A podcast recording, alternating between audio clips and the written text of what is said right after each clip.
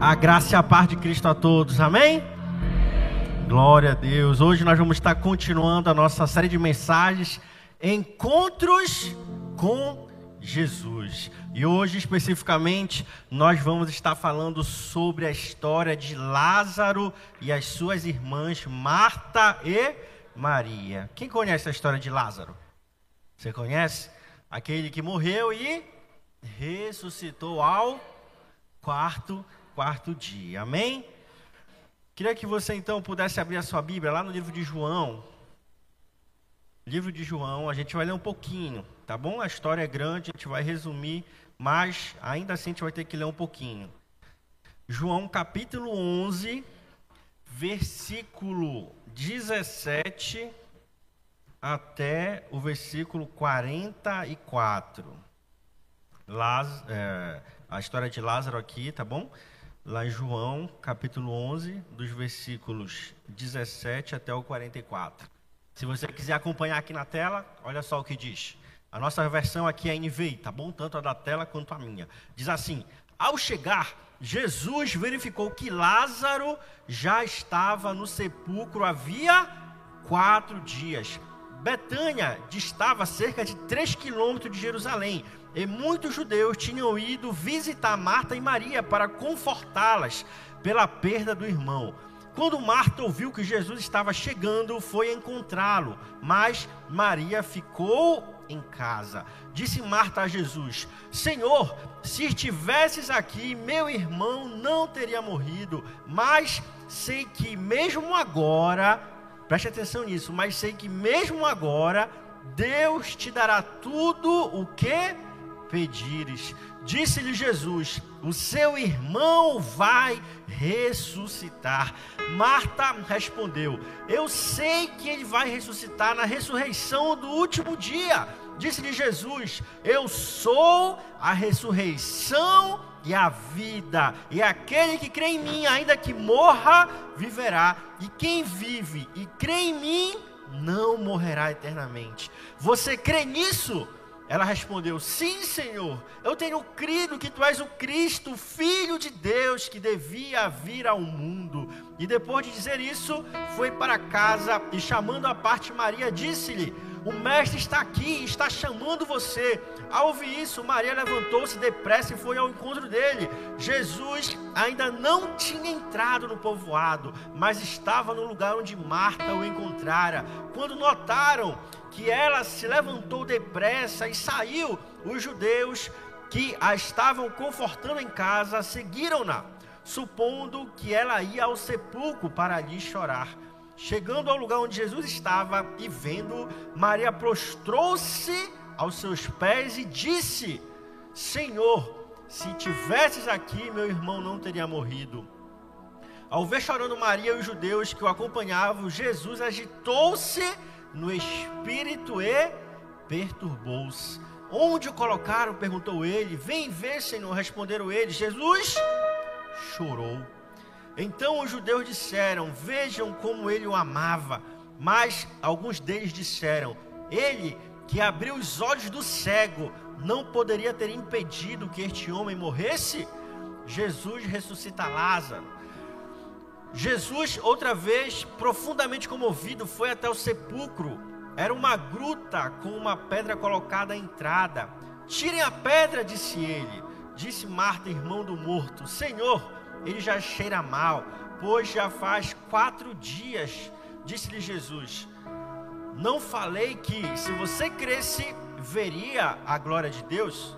Então tiraram a pedra. Jesus olhou para cima e disse: Pai, eu te agradeço porque me ouvistes. E eu sei que sempre me ouves, mas disse isso por causa do povo que está aqui, para que creia que tu me enviaste. Depois de, de dizer isso, Jesus bradou em alta voz: Lázaro, venha para fora. E o morto saiu com as mãos e os pés envolvidos em faixas de linho e o rosto envolto num pano. Disse-lhe Jesus: Tirem as faixas dele e deixem-o ir, deixem-no ir. Amém? Aqui a gente vai ver mais um milagre feito por Jesus. No livro de João, eu creio que você recorda, é um livro que vai falar sobre a divindade de Cristo. Cristo, ele é o Messias. E aqui especificamente no livro de João, que é o livro que estamos estudando esses milagres de Jesus, a gente vai ver que João, ele identifica os milagres de Jesus como sinais. Como é que João identifica os milagres de Jesus como sinais? Exatamente. E os sinais, eles não são um fim em si mesmo. Ou seja, o milagre que Jesus fez naquele momento não foi somente para que Lázaro ressuscitasse e pronto, acabou. Ah, o problema foi resolvido. Lázaro estava doente, ele morreu, Jesus o ressuscitou. A situação finalizou. Não. Quando nós falamos de um, de um milagre que aponta um sinal, estamos falando de uma verdade muito mais extensa. Jesus queria, na verdade, demonstrar que aquele milagre que ele estava fazendo era muito maior do que só a ressurreição de Lázaro. Na verdade, ele estava ali se proclamando: Eu sou a ressurreição e a vida. Aquele que crê em mim, ainda que morra, viverá. Jesus ele estava declarando que ele era Deus, que ele tinha poder para ressuscitar que Ele tinha poder para nos dar vida. E Ele estava falando não só de uma vida humana e terrena, Ele estava falando de uma vida eterna. Então, quando Jesus ele provoca esse milagre na vida de Lázaro, ele também estava apontando para a minha vida e para a sua vida. O que que ele estava querendo nos dizer? Ei, o que que causa a morte na tua vida? Eu posso te ressuscitar. O que causa você ter vontade de perder o desejo de viver? O que te causa tristeza? O que te causa dor? Ei, eu sou o Cristo. Eu posso mudar a sua história. Eu posso mudar a sua vida. Eu posso transformar o pranto, o choro, as lágrimas em alegria. Porque o choro dura uma noite, mas a alegria vem ao amanhecer. Então, aqui, quando Jesus ele realiza esse milagre, ele estava apontando para um sinal: ei, eu sou Jesus de Nazaré, o Messias, o Deus que há de vir. E tem alguns pontos específicos aqui na história de Lázaro que cabe a nós também ressaltarmos. Jesus, porque ele não curou Lázaro à distância? Se você for ler toda a história do capítulo do versículo 1, cap, João capítulo 11, versículo 1 ao versículo 44, ali vai estar toda a história de Lázaro. Você vai ver que Jesus ele estava em outra região quando ele foi comunicado de que Lázaro estava doente, próximo de morrer. Jesus poderia ter ido prontamente em direção a Lázaro e impedido a sua morte. Mas o que Jesus fala? Ele fala o seguinte: esse problema, essa situação, essa morte é para glorificar o nome de Deus. E ele resolve o que tinha para resolver, e só depois que ele acaba de resolver, ele volta para Betânia, onde Lázaro estava ali com a sua família, as suas irmãs, Marta e Maria. E isso demorou quanto tempo?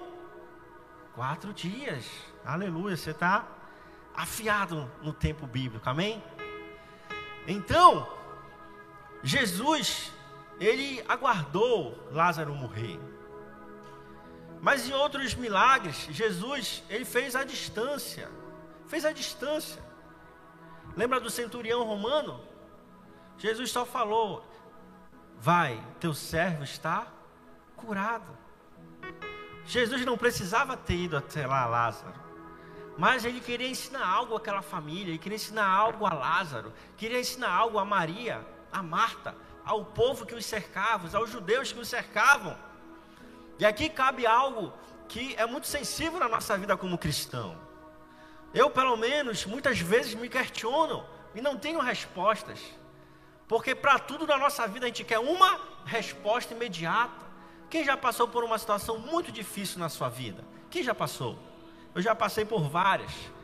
E eu me pergunto, Jesus, por que isso está acontecendo. E qual é a resposta? Nenhuma. Nenhuma resposta. fico sem saber por que está acontecendo aquilo, mas o que, que Jesus quer de nós? Creia em mim. Creia em mim. Muitas vezes a nossa tendência humana é o que? Explicar tudo. Ah, porque está doente? Talvez tenha pecado, talvez isso. Ah, quem foi que pecou? Foi ele, foram seus pais, foram os seus avós. Quem pecou? Como aconteceu com aquele cego de nascença? Sim ou não? Sim, quem pecou? Ou então, olha, isso está acontecendo, mas você vai ver, isso aqui vai amadurecer você. Mas sabe, tem situações que são muito difíceis. Será que eu preciso perder um filho para saber que Deus cuida de mim? Como você vai consolar uma mãe, um pai que perde um filho? Aí você vai chegar e vai falar: Olha, ah, Deus sabe de tudo. Eu sei que Ele sabe de tudo. Mas eu quero saber por que a minha criança, o meu filho, a minha filha que não tinha culpa de nada, inocente, porque eu perdi o meu emprego, porque na minha família, porque na minha casa, porque no meu casamento, porque comigo. Meus irmãos, a gente não tem resposta para tudo. Não temos, não adianta a gente querer se consolar com meias verdades. Na verdade, o que nós precisamos é confiar em Deus. Falar, Deus, eu não entendo, eu não compreendo, Senhor, porque Lázaro morreu. A Bíblia ela ressalta que Lázaro e sua família eram pessoas especiais para Cristo. Não eram qualquer pessoas, não eram somente uma multidão, eram pessoas que tinham um contato, uma intimidade muito próxima de Jesus, amigos dele. E ainda assim passaram por um luto muito grande, a ponto do próprio Cristo chorar com eles. O que é que nós lemos? Jesus chorou. E aqui está outra verdade que nós precisamos aprender. Ele, ele não somente enxuga as lágrimas do nosso rosto, ele também chora com a gente, ele sofre com a gente ele se entristece com a gente. Nós lemos que quando começaram a falar do sepulcro de Lázaro, o Espírito de Jesus começou a se alterar, como se ele começasse a se sentir mal. Então tenha certeza, ainda que nós possamos passar por momentos muito difíceis, Jesus, ele não está apático à nossa dor, ao nosso sofrimento, à nossa situação. Não, ele chora com a gente, ele se entristece com a gente, ele se compadece com a gente, mas não somente isso, ele também tem o poder para transformar a nossa realidade. E foi isso que ele apresentou a esta família, foi isso que ele apresentou a Lázaro. E quando nós lemos que Lázaro ele foi ressuscitado ao quarto dia, Existia entre os judeus uma crença de que a pessoa, até o terceiro dia de morte, ela ainda não estava em um processo de decomposição, ela ainda poderia acordar e voltar à vida, mas a partir daquele dia, aí já não teria mais como ela voltar à vida.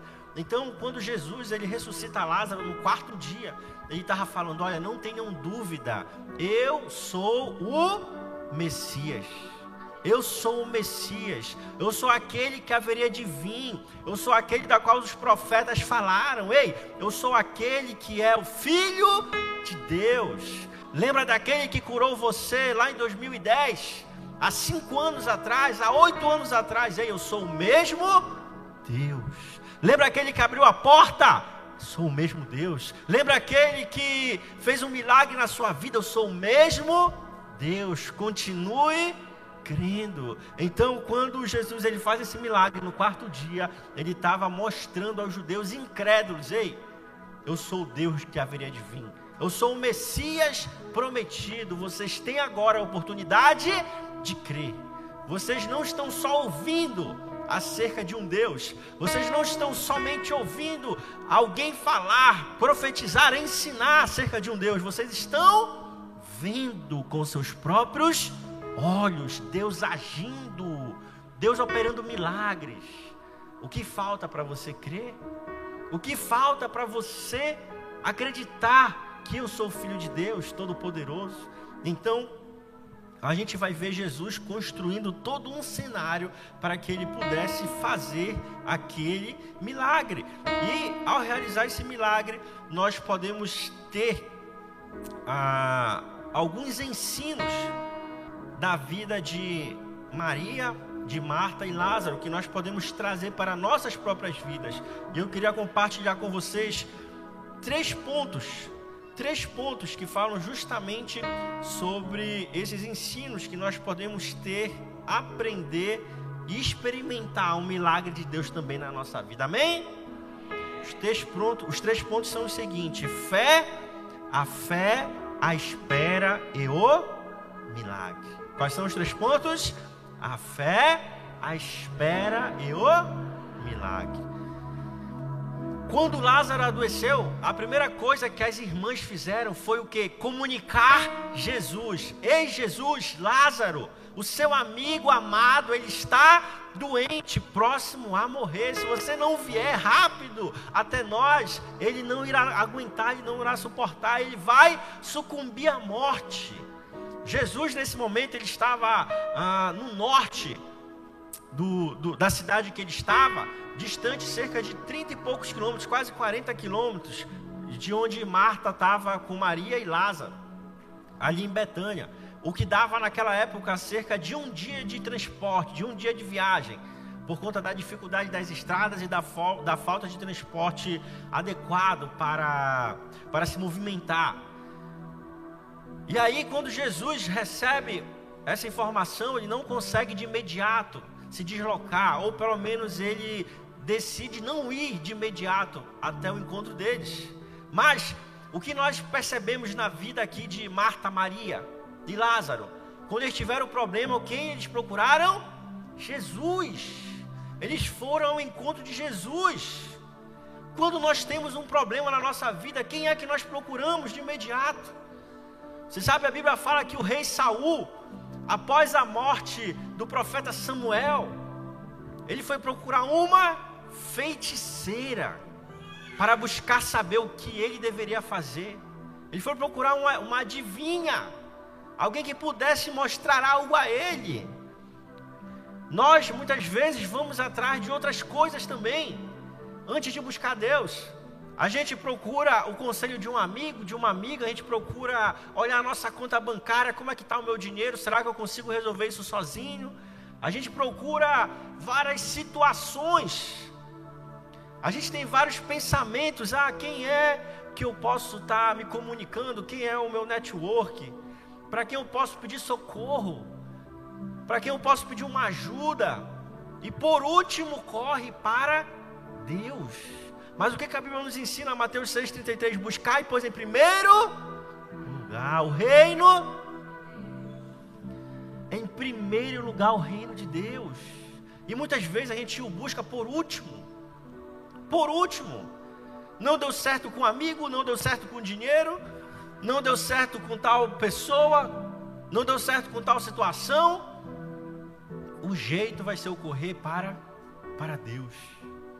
Mas na verdade, não é assim que a nossa vida deve seguir as prioridades.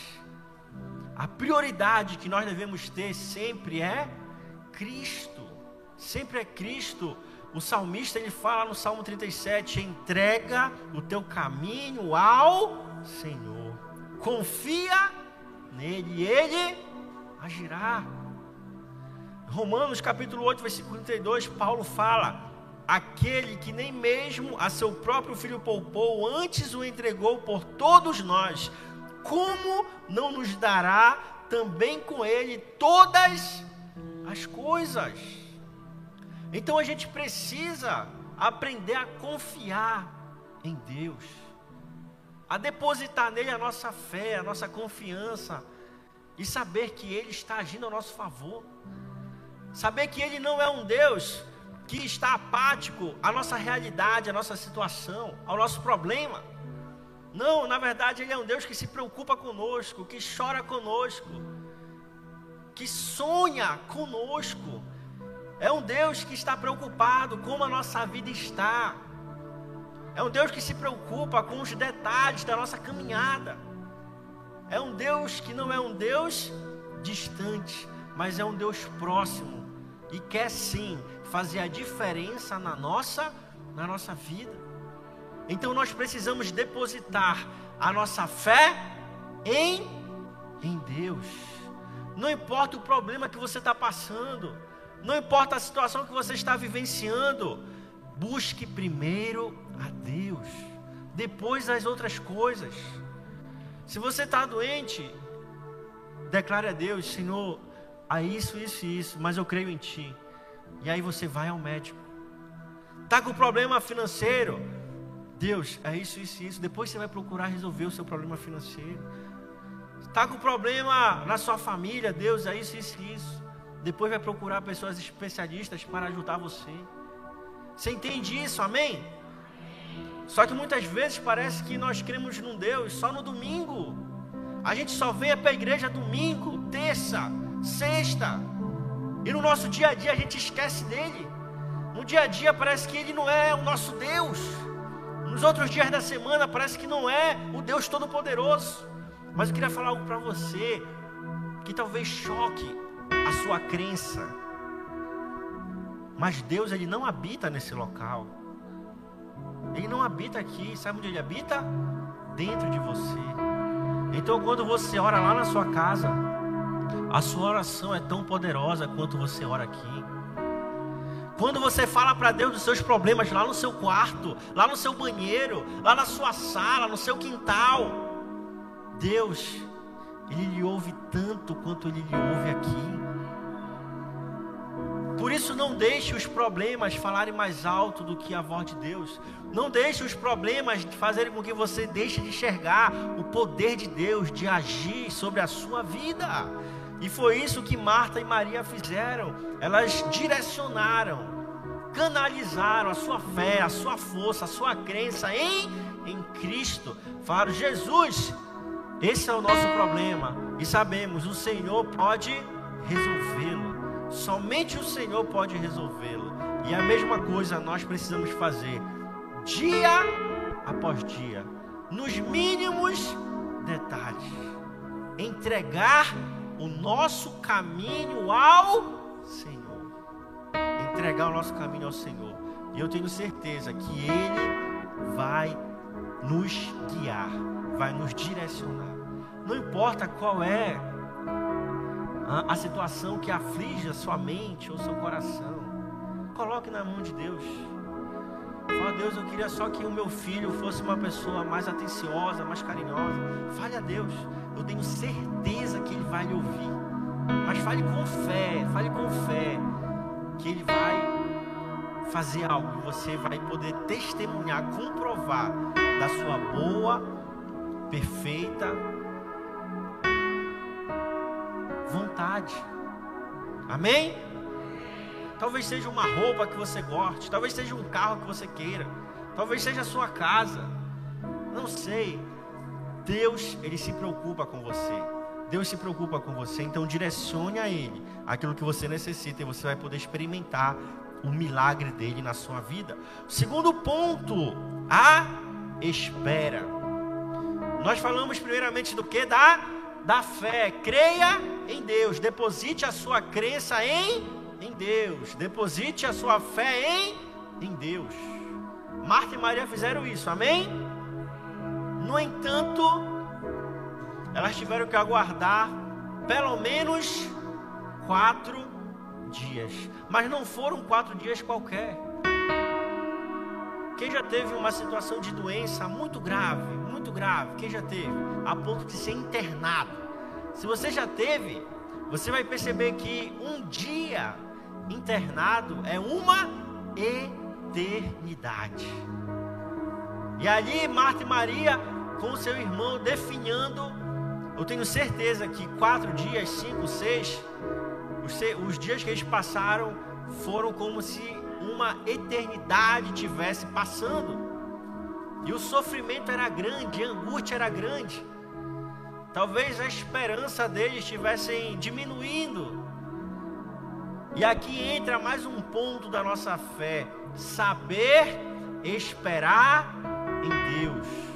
Saber esperar em, em Deus.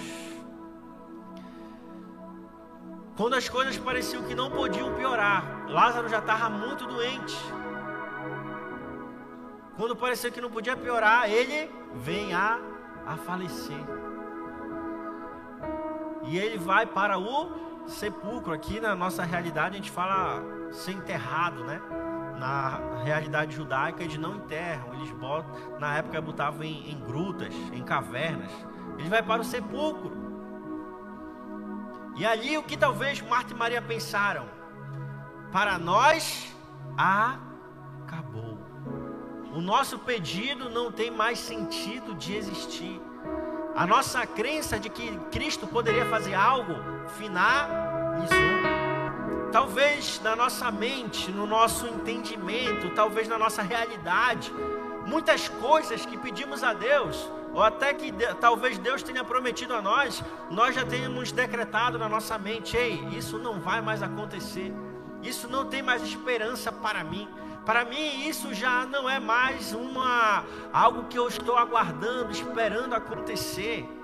Marta e Maria, elas tiveram que aguardar dias para que Jesus aparecesse, para que Jesus pudesse se manifestar na, na vida delas, na vida de Lázaro. E essa espera é uma espera que acontece na vida de todos nós. Você lembra lá de quando Deus prometeu um filho a Abraão e Sara? Deus falou: Ei, vocês terão um filho, e por meio dele, todos os habitantes da terra serão abençoados. Quanto tempo demorou da promessa até o nascimento de Isaac? 25 anos.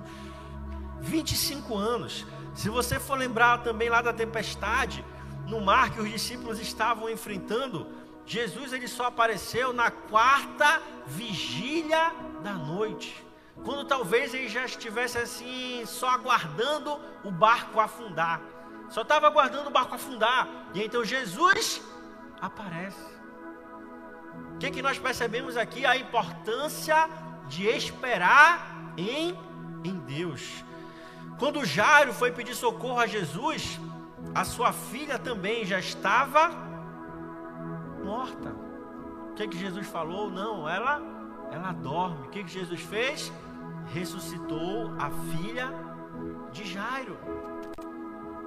Aqui, quando nós falamos sobre a história de Lázaro, a gente vai ver primeiramente a ausência de Jesus. Depois o que alguém, alguns podem considerar a demora de Jesus. E depois a morte de Lázaro. Sabe aquele ditado que Tá ruim, mas pode ficar pior. Foi o que aconteceu com elas, a lei de Murphy. Jesus estava distante. Sim ou não? Sim, estava distante, não estava com eles. Jesus, além de estar distante, recebeu a mensagem e demorou a aparecer. Jesus estava distante, ele demorou. Para piorar, Lázaro morreu. Um problema atrás do outro, um problema pior do que o outro. Mas aqui entra justamente a essência do cristão. Sem fé é impossível agradar a Deus. Mas quando a Bíblia fala de fé, ela não fala de algo palpável. Quando a Bíblia fala de esperança, ela não fala de algo que você está enxergando com os olhos humanos. Mas, na verdade, ela fala de uma crença no sobrenatural. Você sabe que até o ponto de crer, de ter fé, de pedir algo a Deus, me parece algo meio que simples. Mais ou menos assim. Veja se você concorda comigo. Ei, Deus, eu estou doente. Senhor, me cura. Senhor, me cura. Ei Jesus, eu estou desempregado, abra uma porta de emprego para mim. Acompanhe aqui o pensamento. Primeiramente você estava o quê? Doente. Aí você veio ao culto. Você veio na terça-feira no culto de oração, pediu a Deus, Senhor, faz um milagre, faz um milagre. Só que aí na quarta-feira você foi ao médico de novo. E o médico disse a você: Olha, o seu caso é muito grave você tem mais dois meses de vida. Aí você continuou durante o primeiro mês pedindo a Deus. Nada aconteceu. Passaram-se agora 45 dias, nada aconteceu. Agora você tem cinco dias de vida. Será que você continuaria orando com o mesmo vigor, com a mesma força? Será que você continuaria orando com a mesma fé? Será que você continuaria pedindo com a mesma intensidade o agir de Deus? Eu tenho certeza que a maioria de nós não continuaria. Não continuaria. E aqui entra a questão de nós termos esperança em Deus. Senhor, até o último segundo eu vou continuar crendo. E aqui, Marta e Maria extrapolaram isso. Lázaro já havia estado morto há quatro dias. Naturalmente, ele já cheirava mal, mas nós continuamos crendo. Continuamos crendo, Senhor, aquela porta de emprego que o Senhor me prometeu, ela se fechou, mas Deus, eu creio que o Senhor pode abrir de novo. Deus, aquela casa que eu sonhava foi vendida, mas eu creio, Senhor Deus, que o Senhor pode me dar ela de novo. Senhor, aquele sonho que eu tinha, ele parece impossível, mas eu creio, Deus, que o Senhor é um Deus do impossível. A nossa fé, ela sempre vai passar pelo desafio da espera. Da espera. Precisamos continuar aguardando e confiando em Deus, que Ele é poderoso para agir, para fazer um milagre, algo sobrenatural, e nós possamos viver a Sua promessa em nossa, em nossa vida. Então, guarde isso sempre no seu coração, para que você consiga viver um milagre, além de você ter fé, você vai precisar esperar em aguardar em Deus. E a certeza que nós temos é que Deus jamais irá falhar conosco. Amém?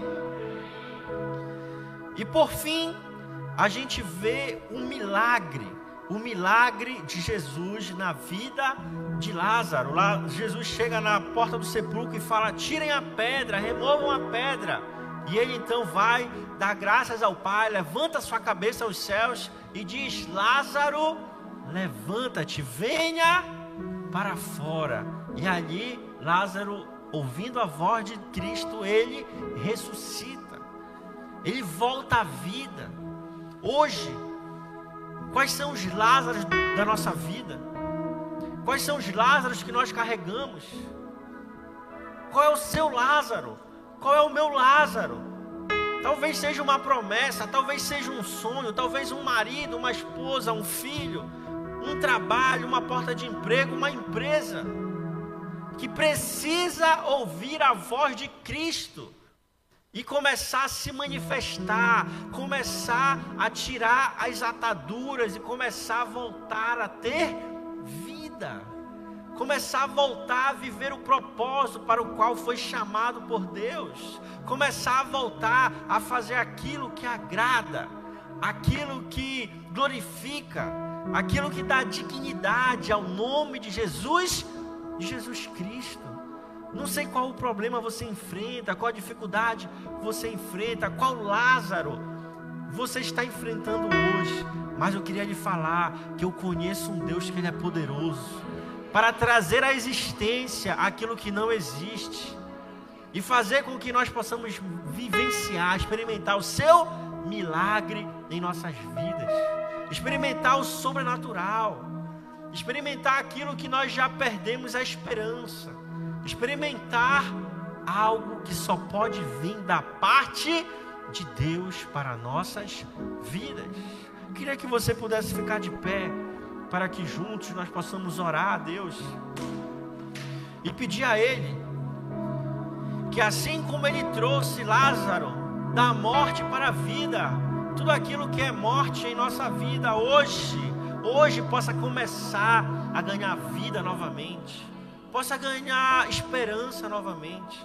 Após Lázaro ressuscitar, após ele receber as palavras de Cristo e voltar a ter vida, ele estava ali cheio de atadura, que era um modo ritual dos judeus ao enterrar os seus mortos. Aí Jesus ele fala para o povo que estava junto com ele naquele momento, ajudando a tirar a pedra do sepulcro. Falam para eles: tirem as ataduras dele. Você sabe, eu acho que hoje Deus, Ele quer que nós comecemos a tirar as ataduras das promessas dele na nossa vida. Nós comecemos a tirar tudo aquilo que impede de nós crermos, de nós vermos o sobrenatural, o agir dele em nossas vidas. Eu creio que Deus, Ele quer que nós possamos começar a, a ter uma nova perspectiva sobre a nossa vida e nosso futuro. Possamos começar a crer nele de uma maneira sobrenatural e vivenciar experimentar o seu milagre em nossas, em nossas vidas. Então, que nós possamos seguir o exemplo de Marta e de Maria, que tinham tudo para desistir, mas quando Jesus chegou à presença delas e o seu irmão já estava morto, elas falaram para Jesus: Mestre, se o Senhor estivesse aqui, ele não teria morrido. Mas eu creio que ainda hoje, o que o Senhor pedir para o Pai, isso acontecerá. O irmão dela já estava morto há quatro dias e ainda assim elas tinham esperança. Talvez você esteja pensando aí na sua mente hoje. Não, para mim não tem solução. Para mim não tem jeito. Para mim não há mais esperança. Aquilo que eu sonhava hoje já cheira mal, não tem mais jeito para mim. Mas eu quero dizer a você, Deus, ele pode dar um jeito, sim. Deus ele pode trazer vida novamente, sim. Deus ele pode soprar o sopro do Espírito sobre a sua vida, sobre o seu espírito, sobre a sua alma, sobre o seu coração, sobre a sua mente, dizer a você: ei, creia, Creia que eu posso trazer a vida aos seus sonhos. Creia que eu posso transformar a sua realidade. Creia que eu posso transformar a sua vida.